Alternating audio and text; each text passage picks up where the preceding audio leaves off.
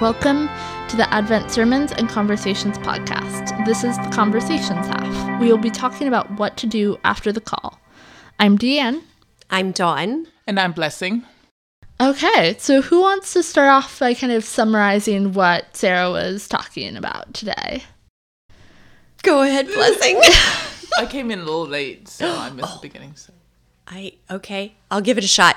Um, there was an acknowledgement that it's been kind of a heavy week and that can be exhausting, um, and that that is similar to how the disciples were. They were on the precipice of something big and they thought they knew what the next big thing would be, that they'd be freed from um, Rome, liberated from Rome the way their ancestors were liberated in Egypt, um, that Jesus asks us to abide or remain. So um, when we hear news stories, the question that was posed was Have I remained in Christ in the midst of these struggles? So it kind of went from there as far as I could tell. I don't. Mm-hmm. Um, so how do we remain? We love one another, um, and when we are in solidarity, that's how we survive. Is to love and find the joy. And she quoted Psalms to rejoice and sing. Um, and then she got even bigger about dancing and movement and all of these um, great ways to recreate the world in joy. And just kind of wrapped up with sometimes liberation means finding little pieces of joy and gave us the call to remain in Christ through love and joy. That's very good. Thank you very much. I took notes. Yeah, so so for me, I think one of the interesting pieces is you know the reading, um, the last reading, the commandment about love. Like for me, that's like one of my the best verses. I, I think it's it's in Mark where Jesus tells them the first commandment is to love the Lord your God, and the second is to love your fellow man. So he talks about this here again that this is the commandment that uh, you love one another but then the other piece she brought up is that Jesus loved us so much that he gave up his own, um, you know, I guess being God, right? And, yeah. and was in solidarity with us as a human being. And then that got me thinking, what can I give up you know, to, in order to be in solidarity with other people? Love. I think that's kind of yeah. So that's love, right? Like love is giving up something to be in solidarity with somebody else. We are resistant in our culture about love being painful or mm-hmm. inconvenient, but that's kind of what you're pointing out. Yeah, yeah exactly. The huge love, yeah, is to give something up. Right. It's not just so easy. Just like oh yeah, I love everything. Right. I love the world. I love Hallmark. yeah, yeah, yeah, yeah. yeah, I remember kind of on the idea of giving up, uh, I was reading something about the seven deadly sins, but then kind of their counterpart of like the seven virtues, and they're all about giving up something, whereas the sins were all about kind of keeping and holding on to things. Mm. So selfishness, really. Yeah. Yeah. So it's kind of that freedom in giving up and opening yourself up. And it's kind of that's something I still have to remind myself when we're talking about kind of trying to emulate the servant Christ mm-hmm. and how to act like that and how to be a servant to the world. Right. And I, I think um, I'm just responding to a, a, a thought I've had. It's, I think when you learn to give it up, it may not be as hard. Mm-hmm. You know, you mm-hmm. may think it's so hard and just, you know, you want to hold on to whatever it is, like the sin, whatever it is. But if you do give it up, it's freedom and, mm-hmm. you know, gives you that freedom. And I guess that's, you know, part of the commandment if you follow it it's the kind of like it it frees you to do other things to love and to share and whatever else so. Super dumb example but when I, I, often travel with musicals and so i just have two suitcases and then mm. i have mm. very few things and it's so freeing. It's not like which of my 10 things should i wear today? I've got like this or this. And there's a freedom in having less. Yes. So i've like sort of short term given up my other possessions. And there it's it also yeah, it seems to be a physical manifestation of the emotional things you're talking mm-hmm. about. Mm-hmm. I'm gonna jump in again. I love it. Just because uh, I love it. Pastor Danielle had like a great example. I think it was one of our um, teach, you know, the Bible studies. Mm-hmm. She said, uh, I think she was relating a story about a pastor who sat next to somebody on the plane, and the person obviously saw that the, the person was a pastor. I think they're wearing a collar. Mm-hmm. and the person said, maybe I may be retelling it differently, but the person was just like, "Oh my God, I believe in God when I see the sunset. You know, this, you know, the beauty of the world." And the person's response, the pastor's response was, try something hard, like loving the person who hates you or the baby who screams every morning. You know, try that. It's like, that's so easy. Everybody loves something beautiful. You know, try the hard things. So I think that's kind of like the same thing. Like, try something harder than just like the, you know, the easy stuff. To like follow God's commandments and to love other people and be in solidar- solidarity with those people. Right. So, yeah. Which means giving something up. Yeah. Yeah, the the loving other people ca- isn't always easy. yeah. It's also that that picture where you know everyone is trying to see over a fence and their boxes are different heights. I don't know if you've seen that, but you know when you bring someone up in i'm probably derailing you can start this over but um, basically that quote of when you um, have equality for everyone, the person who had extra feels like they're losing something. It's that same thing of like if you're going to be in solidarity with anyone else, you might feel like you lost something, but it's better for humanity and better for you in the long run. Mm-hmm. And I feel like that's why people tend to cling so tightly to privilege, either like male privilege or white privilege. They think, kind of, I've earned this and I uh, deserve this. So why should I give it up so I can be equal with someone else? Mm-hmm. Yeah. Do they think they earned it?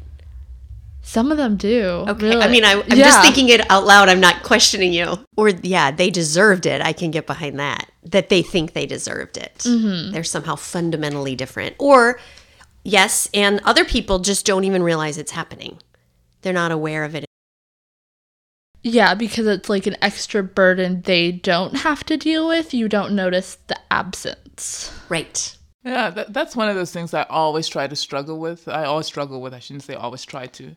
It's kind of like, why do you think somehow if I have a piece of the pie, you're not going to have enough? But that's always, you know, It's finite thinking. you're right. It's kind of like there's enough for everyone, but somehow people just never seem to see beyond that. This is what I have, and if I give it up, somebody else will will have some of mine. I think not. They'll just have some of what they should have.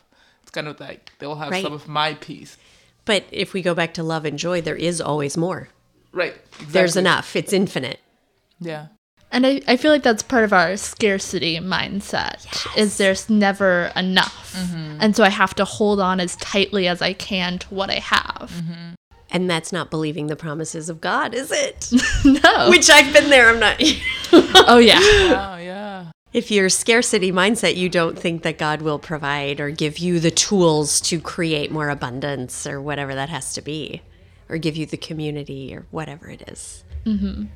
So that's faith, right? Faith. Faith in that God will always be there to do everything He says He'll do.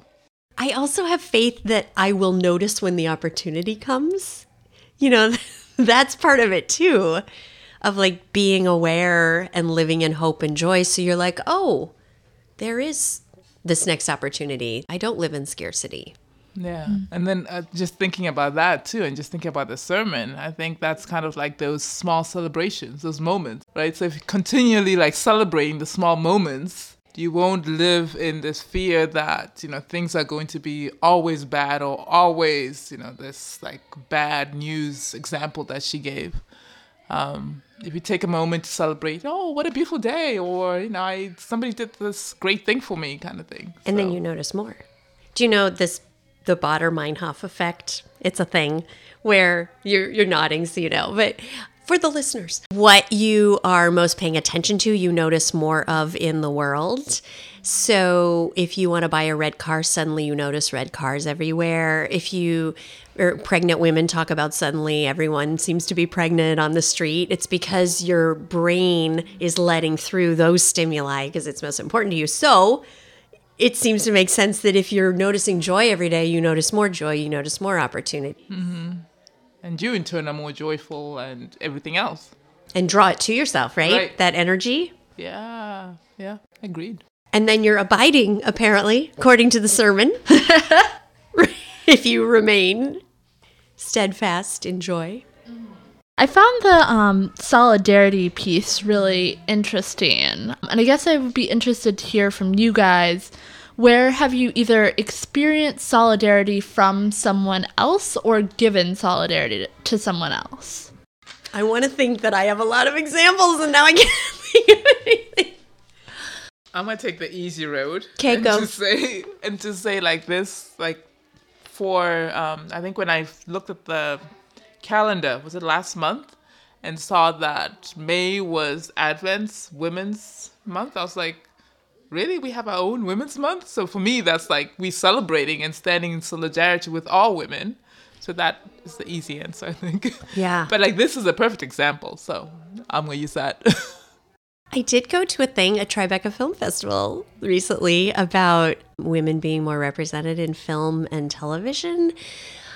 The statistic they gave is that last year in all the media we saw in this country, 76% of protagonists were men.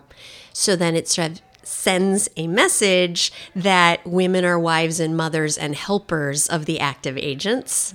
So it's really a strong message of a place in the culture. And so I did learn about it all day and want to look for opportunities to keep amplifying that and making it aware, making, you know, the public aware and helping to tell different stories. So mm-hmm. something from my industry. I also I plan a national Lutheran event, whatever, but we are very into getting all kinds of people speaking. And that is something you have to just say we are committed to, and we're going to, you know, beat the bushes until we find these different kinds of people. So that feels like solidarity, mm-hmm. giving them a voice at a national event. Especially at a Lutheran event. Yeah, yeah. And I really am sometimes having to ask a lot of people for recommendations to find, you know, representation of certain types of people. For me, I've been part of kind of this small group Advent is holding uh, about racism and white privilege. And so I've been thinking about like, how do I act as an ally to people of color and how have I been neglecting that in my just like, oh, I'm busy with other stuff. I'm so stressed out. That kind of ends up being the first thing to fall off my plate, which it's like that means it's not a priority for me. And so, how do I change my mindset that I do make it a priority? So, yes, that's the example of me failing at solidarity. Right. But Well, but I bet you're doing little things throughout the day too. yeah, yeah. I know you want to do the big things because we need to. Mm-hmm. I guess, yeah, I automatically jump to like solve the big issues. Right. Just, But there's something about just when I'm chatting with the people in the bodega and letting them go ahead of me in line, it just feels like I've reduced the number of microaggressions in the world, hopefully. I don't know. And it should add up. We should also do the big things. Yeah, I think mm. just being mindful. Yeah. Yeah. I think when we had our conversation, we were talking about like being mindful of like the homeless and all those things, you know, thinking about them as we walked around the city and everything else. So I think yeah. I think that's an example too. Mm-hmm. The humanity of all people. Right. So my other example, which I it's all shameless plugging. I love it. Do it. Do it. So it's like the the program I run, the Christmas Joy program. And mm-hmm. again, I think I talked about it a little bit in the beginning. So I initially just started it because I, I just felt like I, I needed to do something, right? Like respond and and help the people that were less fortunate. But in doing that, I think that's solidarity. I'm standing with homeless people in Zimbabwe, homeless teenagers. We throw a Christmas party for them um, in Zimbabwe like every year, and I've been doing it for two years. And I didn't think about it like that, but I know that was always like things that people in Zimbabwe would say. They were just like, "Oh, you're making them visible." Like, I, you know, they are they feel visible that somebody is just coming and giving them a party and dancing and celebrating with them you know kind of like the sermon right it's it's about the joy sharing the joy and just being a part of that with other people that you don't necessarily see each other and hang out with every single day so i, I for me that's that's a great um, i guess way to express that and to respond Yeah. I, I can definitely I feel like I've had that in my own life of like when somebody just really sees you and acknowledges where you are and who you are, that that can be really powerful. Visibility. giving them a voice. It's so huge. It's the opposite of what I'm learning about the film and television industry. I had a question, actually. This is um, part of the sermon as well. It was when she gave the example of the Acts 10, when Cornelius, they received the Holy Spirit and it first poured onto them. And then the question was, what do we do next? You know, kind of like, what do we do when we receive Christ or receive Christ's love? What is our response? and that's your question. That's my question. So what is our response? I know. well, isn't it some of the things we've been talking about? Yeah, but like, so we do that every single day. We say like one big thing that we should always do? You know, Mother Teresa would say it's, you know, the the simple acts every day that add up into the grand response. So kind of what you said in the beginning, just like the small, like reducing the microaggressions, you know, kind of like being mindful every mm-hmm. single day. Well, we don't want to go into a space where we're only following Christ if we change legislation every single day. You know, like it's not possible. Mm-hmm. But I mean, we want to be a part of that. I've gone to the Senate building. Everyone should do that at some point if they can, mm-hmm. you know, and talk to Senate staff and things. But you can't always, or I guess you could write letters every day. Some people are good about that. But that's their way of doing it. what can you kind of do every day but part of that's also to make it into a habit to become like this is not just like oh i'm doing this like because it's special uh, i'm doing this like every day as kind of my ritual as part of my spirituality of like it's of kind of uh, i was reading something about like how we should being Christians is like being the moon that you're like reflecting Christ's light. Yeah. And so I want to reflect that through my actions, not just through my words. I love it. Yeah. I, it, so I think one of the things I struggle with is, I think being mindful of that, like at work, because at work you kind of like separate yourself, right? Like, ah, Yep. this is work me, this is like Yep. me social, this is me walking around, but always just kind of like being the same person 24 7 and not having, you know, those different people. So even, you know, responding the same way I would want to respond, you know, as we having this conversation when I'm at work. Mm-hmm. You know, not being like angry or, you know, like, but just at least being, you know, respectful and say what you have to say, but say it in a way that's, I guess, loving, but not like saying I love you to a coworker, maybe. but HR Yeah, suddenly Yeah, in your office. HR sighting or something. But you know, do you know what I mean? Like more Yes. just choosing the words you say in your responses the same way all the time. You can be Christ-like without saying the word Jesus. E- exactly. Yes. Exactly. Yeah, yeah, yeah. Yeah. So I think that's kind of like where I am now. Like always, you know, being mindful of or wanting to always be the same person twenty four seven. that is a good challenge Yeah. because it's harder when you're not surrounded by people doing that. right. Exactly. Like you're not in your you know regular comfort zone where this is always expressed. So, in some way, you're giving up, as we talked about at the beginning, that sort of indulgence in negative response. Like, there can be a terrible Yeah. but satisfying angle to giving that zinger back. Right, exactly. Yeah, yeah. So that's exactly it. Trying to not be the zinger giver backer. Yeah. and be the one, like, to take the lead on that is hard. yeah, yeah. Yeah, I can definitely think of something similar with me. Um, is like patience and trying to be really patient with people. Um, because I'm a database manager, so I have all of these users who are like trying to figure out how to use it and trying to do their best to put in things reliably, but don't necessarily always understand it or need help with things. Um, so I just have to. I want to in- keep patient with them and not get annoyed being like i already told you this like five times Right. but just yeah be like assume the best and assume like they're trying and they're working but this isn't naturally their skill set so Even that, what if you go through your day assuming everyone is doing their best? Mm-hmm. That is a big shift. Yeah, definitely. Yeah. Like that is their best. Maybe I I should help them to the next thing. But they're not, I don't know, we kind of assume everyone's slacking, don't we? to some degree. Yeah, I've definitely been guilty of that before. I mean, of course, not constantly, but I like that a lot. Like assume everybody's doing their best at all times. right, because we don't know. Even the person just slumped over walking may have just had a fight with whoever was in their apartment, their family, whatever. And the best they can do is walk and they didn't notice you and they bump into you or whatever. They were doing their best. Mm-hmm. Yeah, I know I've heard a lot about like intention versus impact. Ooh.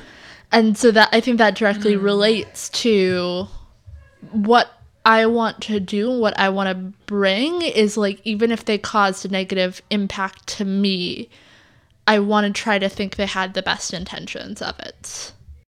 which is kind of overlapping to privilege, right? Mm-hmm. Sometimes someone's intentions to help a group means there's a negative impact on you. Yeah, and it's also if you are part of a marginalized group and someone like kind of reinforces that or falls into that trap of it can be so easy to respond in anger. Uh, and I think that's kind of justified and that's understandable, but like because I'm trying to be Christ like, I want to respond in love. Yeah, and I think um, I think we we talked a little bit about microaggression at the at the beginning, and this I know uh, coming into this country was kind of like one of the hardest things that I had to understand. Because people would tell me, "Oh, blessing, that was a," somebody would say something to me, and somebody would say, "Oh, that was a racist comment." I'm like, I didn't feel it was, but Because you have a different else- cultural background. yeah, because for me, it was just like, I'm like, I don't understand. But then I guess having grown up in this country, this other person would come with this other knowledge that I never had. Mm-hmm. So, it's, so I'll give a specific example because I think I'm just being mm-hmm. abstract. So it's kind of like hair, right? Mm-hmm. Everybody wanted to touch my hand. I'm like, oh, whatever, touch my hand. I don't, I don't care.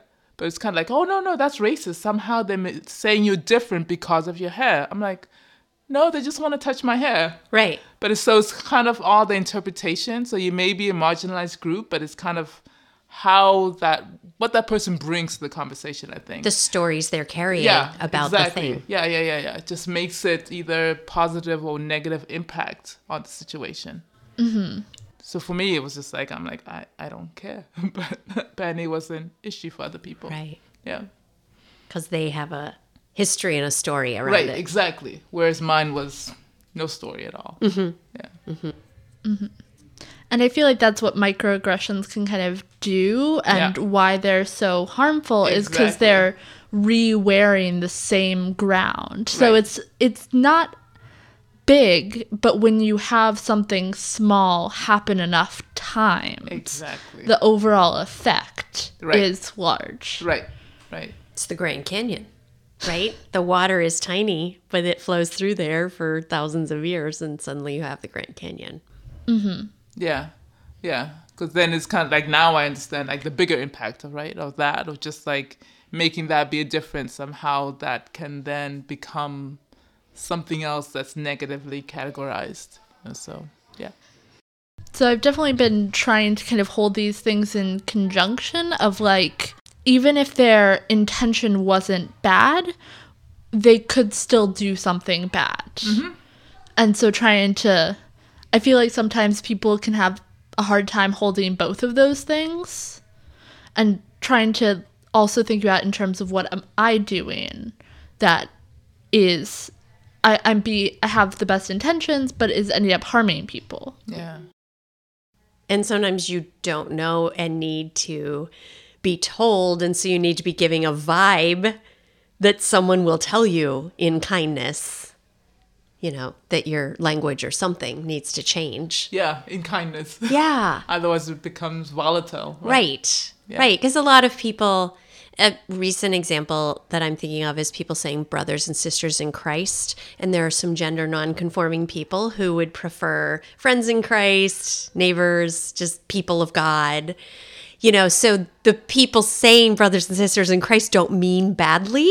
Right. They want the relationship, right? We're brothers and sisters, but if someone is feeling left out, that leader needs to be giving a, a vibe so that that marginalized person feels that they could come forward and say, "Could Yeah. you please use other language?" Yeah, yeah, yes. So it's all the history and kind of like the background of all Mm-hmm. The different peoples. Right. Yeah, so you have to be conscious of that at all times. So being open to that feedback is half of it. Right, right. Yeah, And then that thing we were talking about of like it might be a little inconvenient to retrain your phrasing, yeah. but it's worth it for whoever needs that. Mm hmm. Yeah. Uh, I'm trying to figure out where to go from there. I know, know. we go everywhere, right? keep- We I know. I keep. We're on a lot of tangents. I mean, this podcast is basically a podcast of tangents, Yeah. so that's that's But I think we are still talking about love, right? Yes. It's so It's versions of love, yeah. seasons of love. I do like, we said it, but sometimes liberation means finding little pieces of joy because then you're sort of not owned by the oppressive situation. Like Elie Wiesel, I'm going super extreme, but you know, being in a concentration camp and Elie Wiesel was still able to find a glimmer of hope to get mm-hmm. through. That in those moments, the Nazis did not control him. yeah. He was free of the oppressor. And that doesn't mean you ignore the terribleness of the situation, but you can continue and do good in the world if you can have those moments of freedom. What have been some moments of joy in your guys this week? I mentioned I was at a funeral yesterday here at Advent, and there's joy. I mean, a funeral, and you're missing the person, of course, but there's the joy of all the people she brought into her life, and they've all flown in, and I've met them over the years, and you know, there's sort of a reunion of all the people in her connections. So it sort of lifts you out of the grief and mourning for a moment to glimpse these people that have all come out of love for the same person. And mine, um, oh, it was my birthday on Thursday. Happy birthday! My mine's May third. What? We're twins. We are. Yeah, May third. Yeah, day. I was We like, which day of the definitely week was that? We're twins. I want to be your birthday twin. I love it. When is yours? December 1st. Oh, well, we'll still be friends with you. so it's, it's it always gives me moments of reflection right the the actual you know i, I mark it as my new year even though um instead of like january 1st mm-hmm. but it's like i have you know like perfect health. I may not have all the things i want but it's kind of like perfect health. I'm happy. I'm you know I have everything well maybe not everything i want but i have a lot more than other people. So just kind of like that joy in and thankfulness more so than I guess joy, but just thankful for everything that I do have because I know even my own friends, you know, some have health issues, some have like all these things that don't let them just wake up and, you know, get up and go, you know, kind of like I can do. So it's kind of just like being mindful of all those small things. So, so it's thankfulness, I think, more than just like joy. Mm-hmm. yeah Well, joy, some people think of as happy, Yeah. which is not really exactly Right, what we're exactly. talking about. Yeah, because I don't need. Yeah, I don't Yeah. need a thing to No. give me that joy. Yeah, you're right. So this Happy is fleeting. joy. Yeah. So thankfulness is joy. Yes. Yeah. A deeper thing. Yeah. Yeah. What yeah. about you? Yeah. You ask, but you don't Yes. have an answer. no, uh, well, you were just talking about like the deep joy. Um, I I saw Wicked yesterday for the first time. You in? I love it. so, uh, and I've been wanting to see it for like nearly a decade. So that was a really cool. What a long build up. I love it. Oh my gosh. Uh, and it's like I've listened to the soundtrack so many times and just like sitting there and hearing kind of the orchestra like play the first few notes that it's just like I know so well and it's just such a visceral moment that that it was a really really cool experience. I love live theater. So love it. yeah.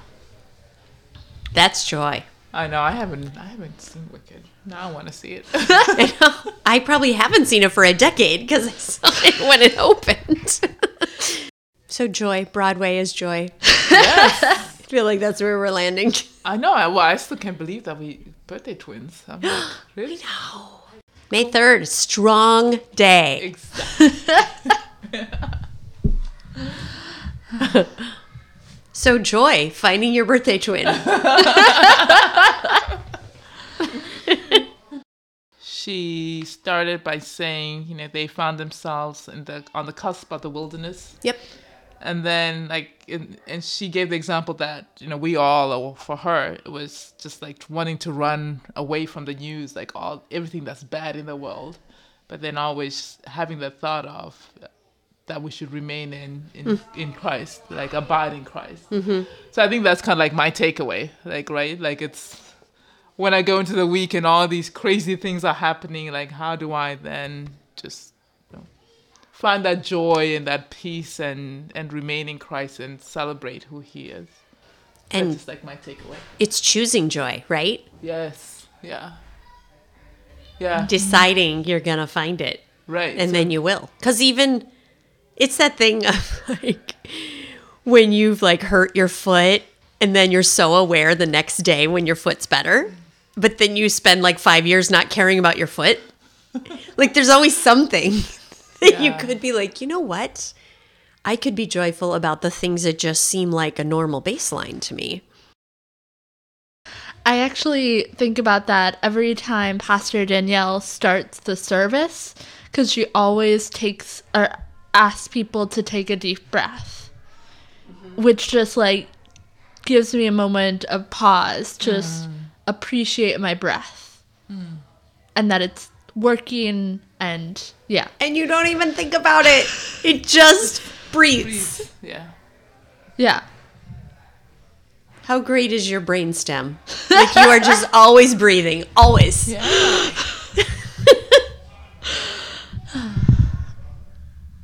Okay. Joy, Yes. Love. love. Solidarity. There we go. That's it. Joy, love, solidarity. So we always Tune in next week. So we always end the podcast by asking, uh, "What will you do differently this week, or what will you take into this week from this sermon?" I like connecting back that the joy lifts you out of the oppression. And the way that can emanate out to others, like in microaggressions or otherwise, or the opposite of microaggressions. Stopping microaggressions. I'll be mindful to remain in in in abide in in love, abide in Jesus at all times. You know, kind of thinking about always being in that space twenty four seven and at work at all times. Mm-hmm. Mm-hmm. Um, I'm gonna try to think about like identifying moments of love, joy, and solidarity in my week. Thank you for listening. You can find us online at adventnyc.org. You can email us at podcast at nyc.org or join our Facebook group, Advent Sermons and Conversations, to join in the discussion. Our services are 9 a.m. and 11 a.m. in English and 12.30 in Spanish at 93rd and Broadway.